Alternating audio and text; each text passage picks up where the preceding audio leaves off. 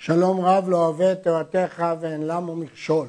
הרמב"ם, משנה תורה, ספר נשים, הלכות ייבום וחליצה, פרק ראשון. הלכות ייבום וחליצה יש בכללן שלוש מצוות. שתי מצוות עשה ואחת מצוות לא תעשה, וזהו פרטן. א', לייבם, ב', לחלוץ, ג', שלא תינשא יבמה לאיש זר עד שתסיר רשות היבם מעליה והאישה שהיא ראויה לייבום נקראת זקוקה ליבם ורשות היבם נקראת זיקה. לשון המשנאים מצוות ייבום קודמת למצוות חליצה. מכאן שגם הייבום הוא מצווה וגם החליצה היא מצווה. כך מוכיח הרמב"ם בספר המצוות. ביאור מצוות אלו בפרקים אלו. פרק ראשון מצוות עשה מן התורה שייבם אדם אשת אחיו מאביו בין מן הנישואין בין מן האירוסין אם מת בלא זרע שנאמר ובן אין לו יבמה יבוא עליה. אם הוא מת בלא זרע ונראה בהמשך מה הכוונה בלא שום זרע אז האישה חייבת בייבום לאחי בעלה מן התורה אינו צריך לקדש אבימתו, שזו אשתו שיקנו לו מן השמיים. יש שמפרשים שקידושי אחיו מועילים בשבילו, ויש שמפרשים שזה דין תורה שכיוון שמהשמיים יקנו לו, הוא לא צריך לקנות אותה. אלא יבוא עליה וכתובתה על נכסי בעלה שמת. נדגיש שכל זה מדיני תורה, אבל מדרבנן יש קידושין ביבמה שנקראים מאמר, אבל זה רק דין דרבנן, מן התורה לא צריך שום קידושין. שנית, אם אחיו לא השאיר נכסים של כתובה, מדרבנן, האח החדש, היבם, צריך לכתוב כתובה. לא רצה לייבם, או שלא רצתה היא, הרי זה חולץ לה, ואחר כך תהיה מותרת להינשא לאחר. ומצוות עשה מן התורה לחלוץ אם לא רצה לייבם. שנאמר וחלצה נעלו, ומצוות ייבום קודמת למצוות חליצה. זה לשון המשנה, מצוות ייבום קודמת למצוות חליצה. אבל המשנה אומרת את זה בראשונה, שהיו מתכוונים לשם מצווה. עכשיו שלא מתכוונים לשם מצווה, קרוב הדבר להיות פוגע בערווה, באשת אחיו, כי זה לא לשם מצווה, ולכן אמרו מצוות חליצה קודמת למצוות ייבום. הדבר שנוי במחלוקת סוגיות, האם מצוות ייבום קודמת לחליצה או שלהלכה בימינו חליצה קודמת לייבום, מחלוקת סוגיות, מחלוקת פוסקים, מחלוקת להלכה עד ימינו אלה. נוסיף ונאמר, הרמב"ם אמר פה שגם אם היא לא רצתה להתייבם, הרי זה חולץ לה. אין לזה מקור בגמרא, זה חידוש של הרמב"ם. בגמרא כתוב שיש לה דין מורדת. אם היא לא רצה שהוא ייבם, מורדת ומפסידה את כתובתה. אומר הרמב"ם נכון, היא מורדת ומפסידה את כתובתה, כך יכתוב בפרק שני. אבל אי אפשר לכפות אותה להינשא למי שמאוס עליה. וזאת דעת הרמב"ם גם בהלכות אישות, שאישה שאומרת מאיס עליי, למרות שהיא מורדת, לא כופין אותה לחיות איתו, אלא כופין אותו לתת גט בלי כתובה. אבל רבים רבים חלקו על הרמב"ם, והמגיד משנה בעצמו, תלמידו הנאמן של הרמב"ם, מפרשו הנאמן של הרמב"ם, כותב אין לסמוך על הרמב"ם בדבר הזה. אבל דעת הרמב"ם, שגם באישה שאומרת מאיס עליי, היא לא שבויה ביד בעלה. וגם יבמה שמאוס עליה יבם, אי אפשר להכריח אותה לייבם, אלא יחלוץ לה.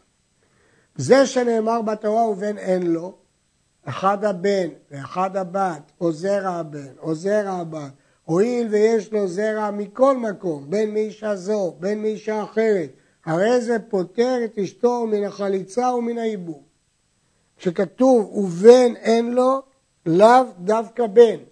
יכול להיות בן, יכול להיות בת, כל מקרה שיש לו זרע, אפילו לא מהאישה הזאת, אפילו מאישה אחרת, פוטר את אשתו מהחליצה ומן הייבום. לומדים את זה מהמילה אין, אין ביוד, עיין, עיין עליו, תוודא שאין לו שום זרע.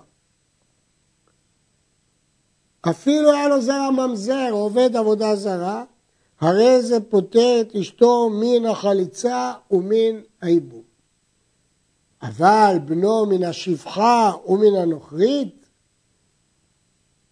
אינו פותר, שזרע הבא מן השפחה עבדים, והבא מן הגויה גויים, וכאילו אינם.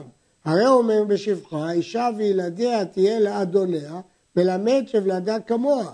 ובגויה הוא אומר, כי יסיר את בנך מאחריי, מסיר אותו מלחשב בקהל. ואף על פי שנשתחרר בנו מן השפחה או נתגייר בנו מן הגויה, הרי הם כשאר הגרים המשוחררים ואינם פותרים את אשתו.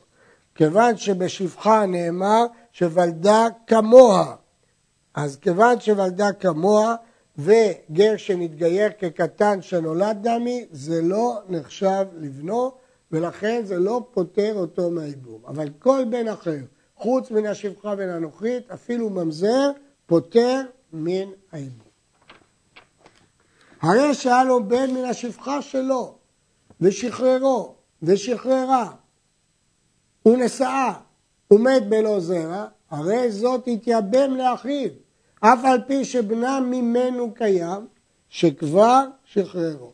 כיוון שהוא שחרר את הבן תחילה, הוא כקטן שנולד מחדש, ולכן הוא לא יכול לפתור מן העיבור, למרות שאבא ממשיך לחיות עם האימא והוא שחרר אותה. בכל זאת, הוא לא יכול להחשב כבנו. מי שמת והניח אשתו מעוברת, אם הפילה אחר מותו, הרי זאת תתייבם. ואם ילדה ויצא הוולד חי לאוויר העולם, אפילו מת בשעה שנולד, הרי אמו פטורה מן החליצה ומן העיבוד. אבל מדברי סופרים, עד שיוודע בוודאי שכלו לו חודשיו ונולד לתשעה חודשים גמורים. אבל אם לא נודע לכמה נולד, אם שעה שלושים יום, הרי זה ולד קיימא ופוטר נשי אביו מן החליצה ומן העיבור. ואם מת בתוך השלושים, אפילו ביום השלושים, בין שמת בחולי, בין שנפל מן הגג או אכלו ארי, הרי זה ספק נפל, ספק בן קיימא, לפיכך אמו חולצת מדברי סופרים ולא מתייבמת. נסביר את ההלכה הזאת. ולד מת אינו פוטר מן העיבום. אז אם היא הפילה אחר מותו, לא פוטר בעיבום והיא חייבת בעיבום. אבל ולד חי, אם הוא נולד כשהוא חי, כבר הוא פוטר מהתורה מן העיבום. מדי רבנן, צריך אחד משני תנאים. או שהוא נולד אחר תשעה חודשים מלאים, ואז אנחנו מניחים שהוא לא נפל, אלא שהוא מת אחר כך, והוא פוטר מייבום, או שעברו עליו שלושים יום מלידתו.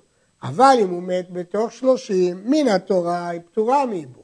מדי רבנן, כיוון שלא עברו שלושים יום הוא ספק נפל, לכן תחלוץ. אי אפשר לייבם כמובן, כי מהתורה היא פטורה מייבום, זה אשת אח.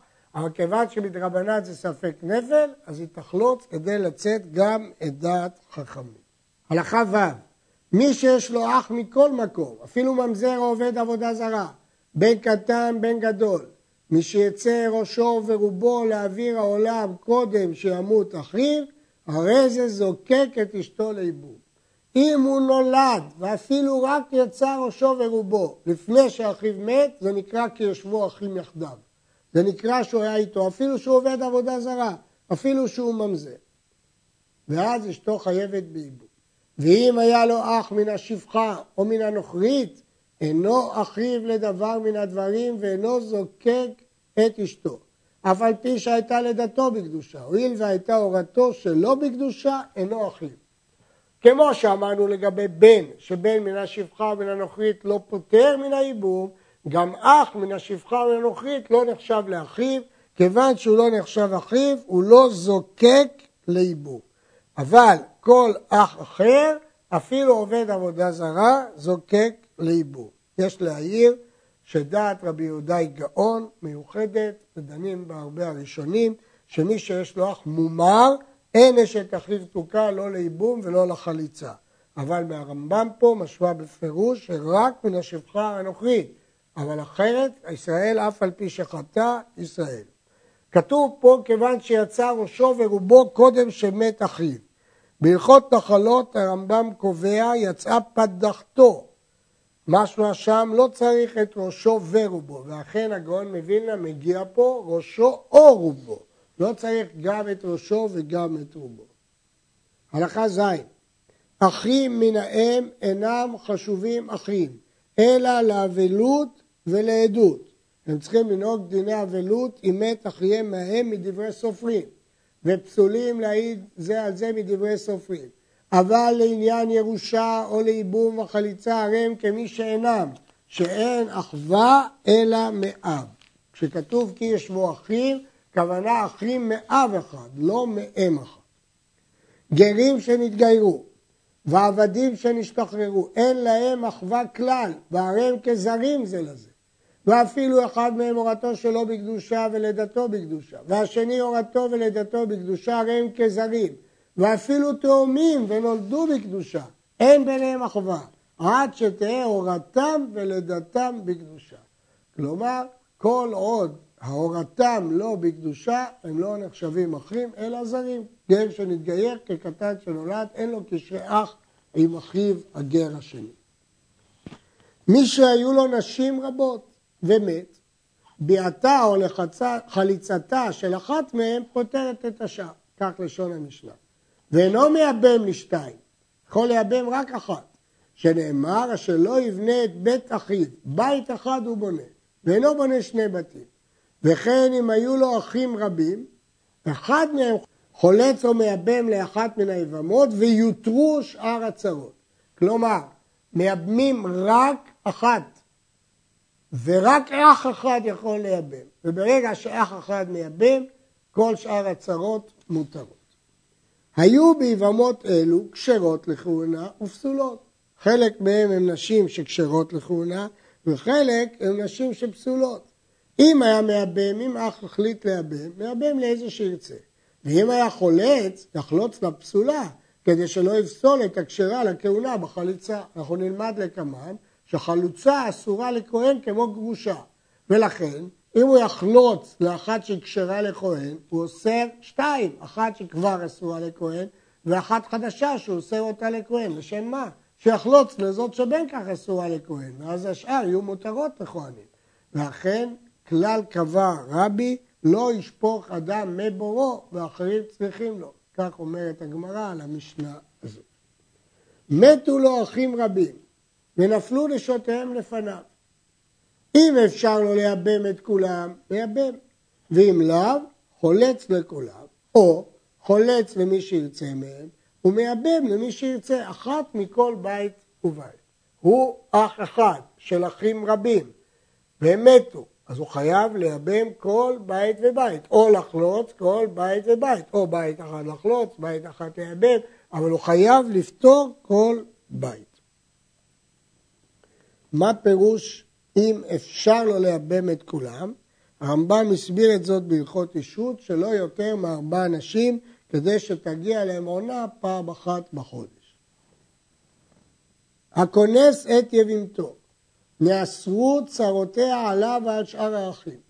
ואם בא הוא או אחד מהאחים על צרתה, הרי זה עובר בעשה, שנאמר יבמה יבוא עליה, ולא עליה ועל צרתה.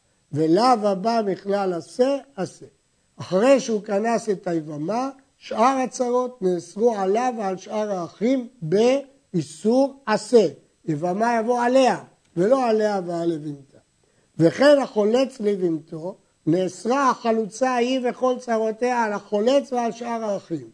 וכולם אסורות עליהם מדברי סופרים, כשניות. שמאחר שמת אחיו בלא ולד, נסתלק איסור ערווה מעל כל נשיו. לפיכך תופסים בהם הקידושין כשניות. מדגיש הרמב"ם, אל תטעה ותחשוב שמי שלא ראויה לייבום, כמו כאן, שאחת כבר נפטרה מהייבום, אחת נחלצה, אז כל השאר חוזרות להיות אשת אח. לא, הן לא חוזרות להיות אשת אח כיוון שהאח מת. זיקה לייבום אין פירוש הדבר שמתייחסים אליה כאשת איש. בעלה מת והיא אלמנה, ולכן מדין תורה תופסים בקידושים. כל מה שיש זה או איסור עשה, או איסור לאו, או איסור מדברי סופרים. כאן במקרה, למשל, זה שאסור לה להינשא לאחר, לא תהיה אשת המת החוצה לאיש זר, זה איסור לאו, זה לא איסור אשת. זה שאסור לו לייבם אותה ואת אחותה, כפי שראינו, בית אחד הוא בונה, זה איסור עשה. זה שהחלוצה וכל צרותיה אסורות על כל האחים, זה מדברי סופרים כמו שניות. החולץ לבנתו, כשם שהיא אסורה עליו, כך קרובותיה, כגון אמה וביתה. לא רק היא נאסרה עליו מדין שנייה, אלא גם הקרובות שלה נאסרו מדין שנייה.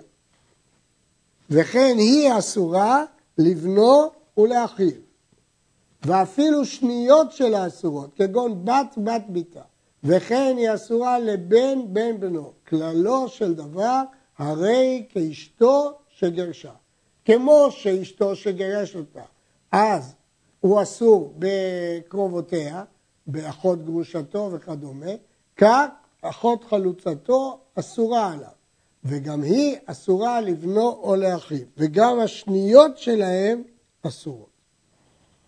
וכן אם מתה היא במתו ועדיין היא זקוקה לו, אסור בקרובותיה, כאילו הייתה אשתו ומתה תחתיו. רואים אותה כאילו זקוקתו, ולכן קרובותיה זה כמו קרובות אשתו. כמובן זה לא מהתורה, כל האיסורים האלה מדבריהם. ומותר אדם לישא אחות צרת חלוצתו ושאר הקרובים. יש שחולקים על הרמב"ם וטוענים שהקרובות של חלוצתו אסורות לא מדברי סופרים, אלא מן התורה, לאו מן התורה. הפרשנים דנים בשיטה הזאת כי יש קושי של המגיד משנה, מגמרות מפורשות, שזה איסור מהתורה. בכל אופן, בין אם זה איסור מהתורה או מדברי סופרים, בכל מקרה ודאי שהקידושין תופסים בהם. י"ד אסור ליבם לישא קרובת זקוקתו, כגון אמה או בתה, אחיו מת בלא בנים, והוא עוד לא איבם את אשתו, אסור לו לישא את אמה או את בתה. עד שיבם אחד מאחיו לה או יחלוץ, ותסור זיקתו מעליה, ויישא אמה או בתה או שאר קרובותיה. אף על פי שהן כולן אסורות על אחיו שחלץ או איבם כמו שביארנו. מי שחלץ או איבם, אז כל הקרובות זה קרובות חלוצתו או קרובות אשתו. אמרנו שזה כמו קרובות גרושתו, כמו קרובות אשתו מדי רבנן ואסורות עליו. אבל הוא שלא חלץ ולא איבם, כל עוד אף אחד לא חלץ ואיבם, היא זקוקה לו. אם היא זקוקה לו, היא כאילו קצת אשתו, ולכן הקרובות שלה אסורות עליו. אבל אחרי שאחד מהאחים שלו חלץ או איבם, אז כבר הזיקה נגמרה, הוסרה. כיוון שהוסרה הזיקה והוא לא חלץ ולא איבם, הוא מותר בקרובותיה. הכונס יבימתו וגרשה. אם רצה להחזיר, יחזיר. פני שאשתו לכל דבר, ולא נשאר עליה שום איסור מפני אחיו כלל, לא מדברי תורה ולא מדברי סופרים. לא נשאר עליה שם של איסור מפני אחיו, היא כבר לא אשת אחיו. כי ברגע שאחיו מת, היא כבר לא אשת אחיו. אמנם היא זקוקתו לאיבום והוא איבם אותה. אחרי שאיבם אותה, אשתו לכל דבר. אז אם יגרש אותה ולא נישאת לאחר, מותר לו להחזיר אותה. לא אומרים שנגמר האיבום, אז עכשיו היא חזרה להיות אשת אח. לא, אחיו מת, נגמר האשת אח. כל מה שנשאר זה זיקה לאיבום. ברגע שהוא איבם, הוסרה הזיקה הזאת, היא אשתו לכל דבר, אחרי שהוא גירש אותה, אם היא לא נישאת לאחר, הוא יכול לישא אותה מחדש. אין בזה איסור לא מהתורה ולא מדברי סופרים. כבר ביארנו בהלכות אישות, שבין תשע שנים ויום אחד ביאתו ביאה, ודבר זה הלכה מפי הקבלה. לפיכך יבם קטן שבא לבמתו אם היה בן תשע שנים ויום אחד, יקיים. הרי לא צריך קידושין, צריך רק ביאה, וביאתו ביאה, לכן הוא יקיים. אבל אינו חולץ עד שיגדיל וייבדל. שהרי איש כתוב בפרשה לעניין חליצה. כיוון שהיה חליצה כתוב איש, אז זה לא תלוי בכך שביאתו ביאה, אלא הוא צריך להיות גדול. ואם היה פחות מזה, אם הוא פחות מתשע שנים ויום אחד, אין ביאתו ביאה ביבמה. וביאת בן תשע אינה קונה קניין גמור, לפיכך אין יבימתו ניתרת לזר עד שיבוא עליה אחר שיגדיל או עד שתחלץ כמו שהתבהר. אומר הרמב"ם, נכון שפסקתי שיבם בתשע שנים ויום אחד ביאתו ביאה, ולכן אם הוא בא לבימתו, יכול לקיים אותה. אבל זה לא קניין גמור, כי סוף סוף הוא לא גדול. כיוון שהוא לא גדול, אז גם אם הוא ימות, היא לא מותרת לזר, אלא הוא צריך שיבוא עליה אחר שיגדיל, או עד שתחלץ כמו שהתבהר. הרמב"ם עתיד לבאר את זה בהרחבה. וכן היבמה הקטנה, אם רצה יבם לייבם אותה, מייבם. לא צריך פה דעת, כי זה רק ייבום, זה לא קידושין. אבל אינה חולצת עד שתגדיל ותיבדק. ואפילו נבהלה אחר 12 שנה, אינה חולצת עד שתיבדק וימצאו בה סימנים. אנחנו לא סומכים פה על חזקת הסימנים, אלא תיבדק שהביאה סימנים. כשם שאין היבם חולץ עד שיעשה איש, ככה יבמה לא תחלוץ עד שתעשה אישה גדולה. ויבם קטן שבאה לבמה קטנה, יגדלו זה עם זה. כך מבואר במשנה, הפירוש הוא שהוא לא יכול לגרש אותה עד שהוא יגדיל, כי גט של קטן הוא לא גט, ולכן הם יגדלו זה עם זה. היבמה, לא תתייבם ולא תחלוץ עד שתמתין תשעים יום, חוץ מיום המיטה ומיום הייבום או יום החליצה, כשאר כל הנשים. אמרנו שכל אישה אסור לה להינשא עד שעברו תשעים יום מבעלה הקודם. מדוע? כדי להבחין בין זרע כשר, בין זרע הזה לזרע הזה, כדי שהמשפחות יהיו מיוחסות בישראל. גם כאן הוא צריך להמתין 90 יום, ומפני מה לא תחלוץ בתוך 90 יום. מילא שהיא אסורה להתייבם, כמו שהיא אסורה להינשא. אבל למה לא תחלוץ? מפני שאינה ראויה לייבום. ונאמר, ואם לא יחפוץ האיש וחלצה נעלו. בעת שהיא עולה לייבום, עולה לחליצה. כל זמן שאינה עולה לייבום, אינה עולה לחליצה. וכיוון שהיא לא ראויה פה לייבום, כי עוד לא עברו 90 יום, היא לא ראויה לחליצה. ואם ייבם אותה או חלץ בתוך השלושה חודשים, הואיל ואינה מעוברת, אז זו נפטרה ואינה צריכה כלום. ברור שמתברר שהיא לא מעוברת, אז בדיעבד הייבום או חליצה מועילים. אבל לכתחילה צריך להמתין 90 יום לוודא שהיא לא מעוברת. יש להעיר שכאן ההמתנה היא עוד יותר מאשר בכל הנשים. בכל הנשים הסיבה שהמתנו כדי להבחין אם הבן הוא של הראשון או הבן הוא של השני. אבל פה החשש הרבה יותר גדול, כי אם יתברר שהיא מעוברת, אז יש לנו, צריך לדעת אם היא מעוברת מהראשון, ואם היא מעוברת מהראשון, היא לא זקוקה לא לייבום ולא לחליצה אחר שנולד. לכן צריכים פה להבחין היטב אם היא מעוברת או לא מעוברת. אבל בדיעבד, אם הוא ייבם אותה והתברר שהיא לא מעוברת, אז היא נפטרה ואינו צריכים כלום. החולץ לבהמתו לפני שלושה חודשים, ונמצאת מעוברת. אחר כך התברר שהיא הייתה מעוברת, הוא לא המתין, וילדה, ונולד בן מהראשון. אם היה הבלעת של קיימא, הרי זו כמי שלא נחלצה לו מעולם. מדוע? כי בעצם לא הייתה חייבת לא בייבום ולא בחליצה, כי יש לה בן מהאח הראשון. הוא מותרת לכהונה, הוא מותר בקרובותיה, כי כל החליצה הזאת היא לא כלום, היא סתם, היא מיותרת. ולכן היא מותרת לכהונה ומותר בקרובותיה. ואם הפילה, או שלא שעה שלושים יום אחר שנולד, שראינו שדינו ספק נפל, חוזר וחולץ להוא אחד מאחד. למרות שהפילה והתברר שהיא חייבת בייבום וחליצה, בכל אופן, זה שהוא חלץ לה כשהיא מעוברת, לא הועיל. חליצת המעוברת אינה חליצה, וביאת המעוברת אינה ייבום. נדגיש, בהלכה הקודמת דיברנו שהוא לא המתין, אבל בסוף התברר שהיא לא מעוברת. אז בדיעבד הייבום ייבום והחליצה חליצה. אבל כאן בסוף התברר שהייתה מעוברת. בכל מקרה הייבום לא ייבום והחליצה לא חליצה וצריך ייבום חדש או חליצה חדשה, ובמקרה הזה חליצה חדשה. אבל אם יתברר שהעוולת של קיימה, אז בכלל היא פטורה מהחליצה, מהייבום וכל החליצה שנעשתה איננה כלום והיא מותרת לכהן. לפיכך הכונס או החולץ לבהמתו המעוברת לא תינשא צרתה עד שתלד זו, שאין הבלד מתיר עד שיצא לאוויר העולם. כלומר, זה שהיא מעוברת, אמרנו שהייבום או החליצה של מעוברת זה כלום, וצרתה לא יכולה להינשא, לא מפני הייבום והחליצה, כי זה כלום כי היא מעוברת, ולא מפני שהיא תלד, כי אולי היא לא תלד ולד של קיימא. אז עד שלא יצא לאוויר העולם, אסור לה להינשא. הכונס את יבימתו ונמצאה מעוברת, מפרישים אותה וממתינים לה. אם הפילה, יחזור ויקיים, כיוון שבעצם מותר לו לייבם אותה. ואם ילדה אפילו מת ביום שנולד, אם ילדה ולד של קיימא אפילו מת ביום שנולד, הרי זה מוציאה בגט וחולץ לה, ואחר כך תהיה מותרת לאחרים. מדוע? מדוע אנחנו אומרים שמפרישים אותם זה פשוט, כי ספק אשת אח שלא במקום מצווה.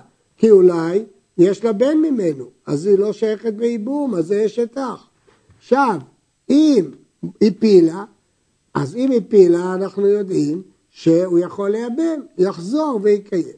אבל אם ילדה, לא נודע שכלו אה, חודשה, אז היא צריכה חליצה בהכרח.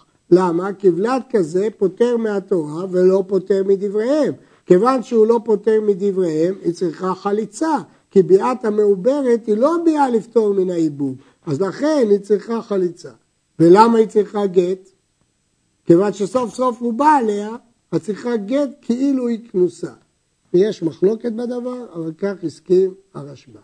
ואם יתקיים הוולד שלושים יום אחר שנולד, הרי זה ולד של קיימא, ואינה צריכה ממנו גט מפני שהיא ערבה עליו. אז התברר שכל מה שהוא בא עליה זה כלום, זה בעצם יש את אחיו, היה אסור לו לבוא עליה, ולכן היא לא אשתו, הקידושין לא תפסו בה, הייבום לא תפס בה, היא ערבה, היא לא צריכה ממנו גט, כמובן שהוא עבר שבפועל הוא בא על אשת אחיו, בשוגג אמנם, אבל הוא בא על אשת אחיו.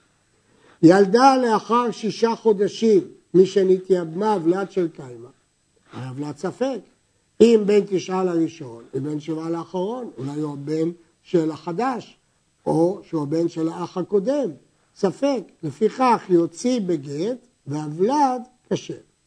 ואם בעליה אחר שילדה, הבנים שיבואו אחריו ספק ממזרים. מה פירוש? היא ילדה אחר שישה חודשים משנתייבמה, ולכן יש לנו ספק. כיוון שיש לנו ספק אם הוא ולד של הראשון או ולד של השני. אנחנו לא יודעים, כיוון שאנחנו לא יודעים, הוולד בדיעבד כשר, אבל הוא צריך להוציא בגט. אבל אם הוא בא עליה אחר שילדה, הרי אחר שילדה ולד שקמה ייתכן שהוא הוולד של הראש... אשתו של הראשון, היא פטורה מהייבום, יש את אח, כיוון שהיא מת אחיו עם בנים. אז, בנים שהוא יבוא עליהם אחר כך הם ספק ממזרים, כי זה ספק אשת אח. אומנם ייתכן שהבן הראשון הוא גם שלו, אז הם לא ממזרים, אנחנו לא יודעים את זה, לכן הם ספק ממזרים. עד.